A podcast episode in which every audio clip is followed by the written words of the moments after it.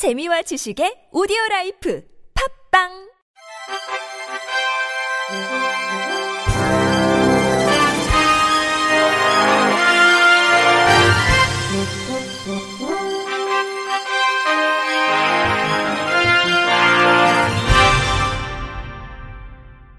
청취자 여러분 안녕하십니까? 4월 6일 수요일 KBRC 뉴스입니다. 장애인 단체들이 오는 6월 예정된 교육감 선거를 앞두고 누구도 배제하지 않는 교육, 장애인 교육 권리 실현을 외치며 장애인 교육권 완전 보장을 요구했습니다. 전국 장애인 차별철폐연대, 전국 장애인 부모연대, 전국 장애인 야학협의회 등 전국 규모 법정, 비법정 장애인 단체는 어제 오후 서울시 교육청 앞에서 2022 교육감 선거 장애인 연대 출범식을 개최했습니다. 장애인연대는 장애인이 교육에서 소외되는 근본적인 원인은 비장애인 중심의 능력주의 교육체계 때문이라며 장애인연대는 비장애인 중심의 능력주의 교육 환경을 변화시키고 누구도 배제되지 않는 차별 없는 장애인 교육원 실현을 위해 출범한다고 밝혔습니다. 이들은 시도교육감에 학령기 장애인 특수교육 권리 보장, 장애인 평생교육 권리 보장, 장애인 교권 권리 보장을 요구했습니다. 연대는 학령기 장애인 특수교육에 대한 행재정적 지원이 충분하지 않다며 학령기 장애인 특수교육은 통합교육을 지향하지만 현재 여전히 특수학급 위주의 분리교육에 머물러 있다고 강조했습니다.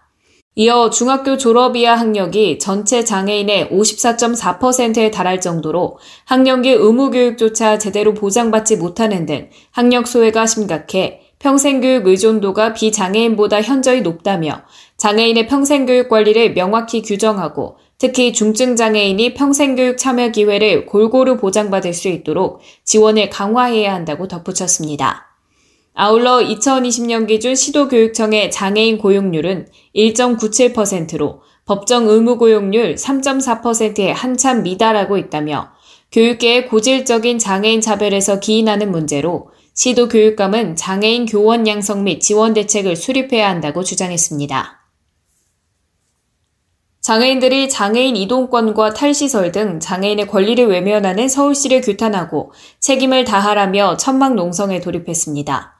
서울장애인 차별철폐연대는 어제 오후 4시 시청역 1, 2호선 환승통로에서 서울시 휠체어 리프트 추락 사망 사고 책임 공식 사과 및 서울시 장애인 탈시설 지원조례 재정 약속 이행 촉구 농성 선포 기자회견을 개최했습니다.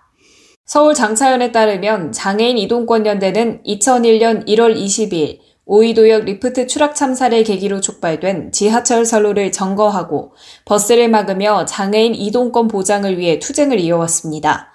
이런 투쟁에 서울시는 2004년까지 모든 역사에 승강기 100% 설치, 저상버스 도입, 특별교통수단 도입을 약속했고 2015년엔 2022년까지 지하철 전 역사 엘리베이터 100% 설치, 2025년까지 저상버스 100% 도입, 2017년까지 마을 저상버스 도입 방안 마련 등의 내용이 담긴 장애인 이동권 증진을 위한 서울시 선언 및 세부 실천 계획을 발표했습니다.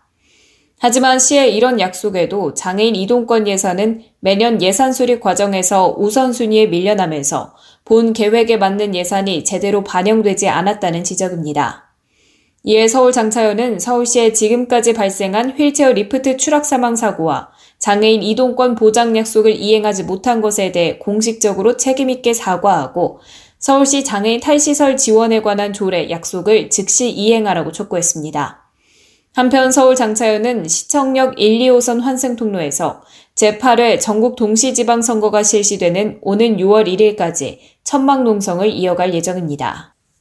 장애인과 노령층 등 교통약자 이동권을 위한 예산의 90% 이상이 저상버스 도입에 편중된 것으로 나타났습니다. 나라살림연구소의 교통약자 이동권 예산 분석 보고서에 따르면 올해 교통약자 이동 편의 증진 사업에 편성된 예산은 1,090억 6,500만 원으로 전년 대비 50%가량 증액됐습니다. 이 중 저상버스 도입 보조에만 투입되는 돈이 985억 6,500만 원에 달해 전체의 90.4%를 차지하는 것으로 나타났습니다. 반면 지하철이 없거나 저상버스 도입률이 낮은 지역에서 활용되는 장애인 콜택시 도입 등에 활용되는 특별교통수단 도입 보조 예산은 93억 6,100만 원으로 전체 예산의 8.6%에 불과합니다.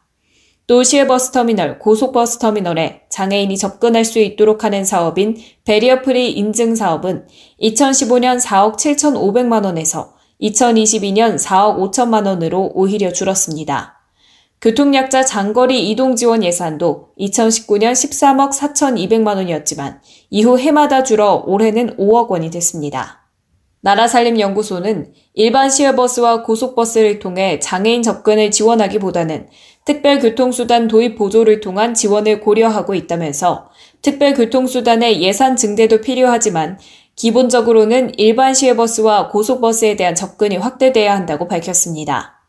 이어 교통약자는 장애인뿐 아니라 노령층 등 이동에 제약을 가진 모든 이들을 말한다면서 고령 인구 비율이 17.3%에 달하는 등 급속한 고령화가 진행되고 있는 상황을 고려할 때 교통약자 지원 사업의 확대는 타당성이 충분하다고 덧붙였습니다. 장애인의 권익 향상과 자립 생활을 위해 구성된 420 장애인 차별 철폐 인천 공동투쟁단이 그제 오후 1시 인천시청 앞에서 공식 출범했습니다. 420 인천 공투단은 매년 4월 20일 동정과 시해 행사인 장애인의 날을 거부하고 실질적 권리를 요구하는 장애인 차별 철폐의 날로 만들기 위해 투쟁해 왔습니다. 올해엔 누구도 배제되지 않는 인천을 기조로 장애인이 지역사회에서 배제되지 않고 살아갈 권리를 위해 인천시의 4대 주제 24가지 장애인 정책 요구안을 제시했습니다.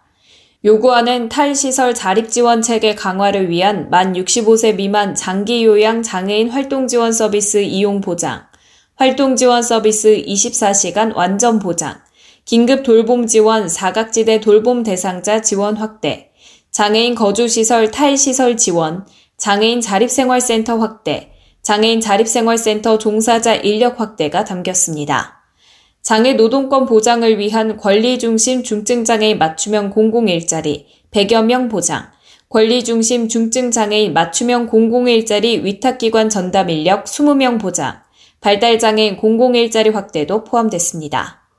장애 친화적 지역사회 구축을 위한 장애인의 특별 교통수단 시스템 수정, 제4차 교통약자 이동 편의 증진 계획을 전면 수정, 다양한 형태의 장애인 콜택시 도입, 저상버스 운행 관련 매뉴얼 및 실시간 모니터링 실시, 학교 형태의 장애인 평생교육시설 지원 강화, 뇌병변 장애인 의사소통 관리 증진, 장애 아동 지원센터 설치 운영, 통합 어린이집 설치 및 지원 확대 등을 요구했습니다.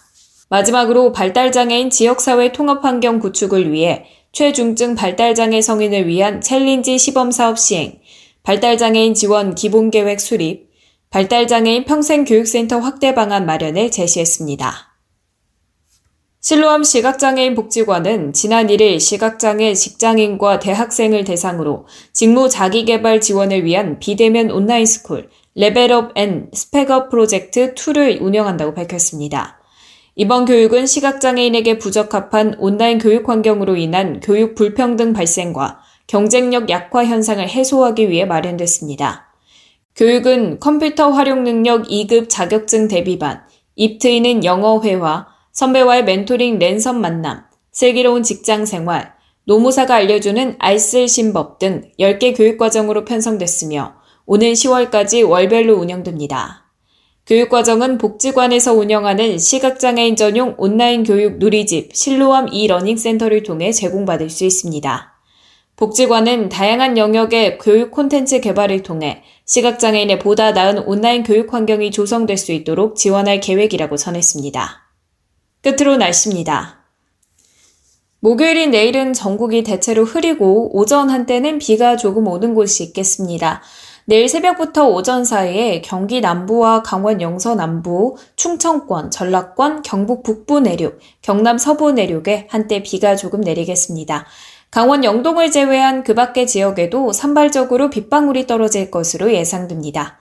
예상 강수량은 각 지역에서 1mm 내외로 예상됩니다. 아침 최저 기온은 서울이 7도, 대전 6도, 대구 8도, 광주 8도, 제주 10도가 예상되고요. 낮 최고 기온은 서울이 15도, 대전 19도, 광주 19도, 부산 19도, 강릉 20도 예상됩니다. 미세먼지는 전 권역이 보통으로 예상됩니다. 다만 광주, 전북, 부산은 오전에 나쁨 수준일 걸로 보입니다. 날씨였습니다. 이상으로 4월 6일 수요일 KBRC 뉴스를 마칩니다. 지금까지 제작의 권순철, 진행의 최유선이었습니다. 고맙습니다. KBRC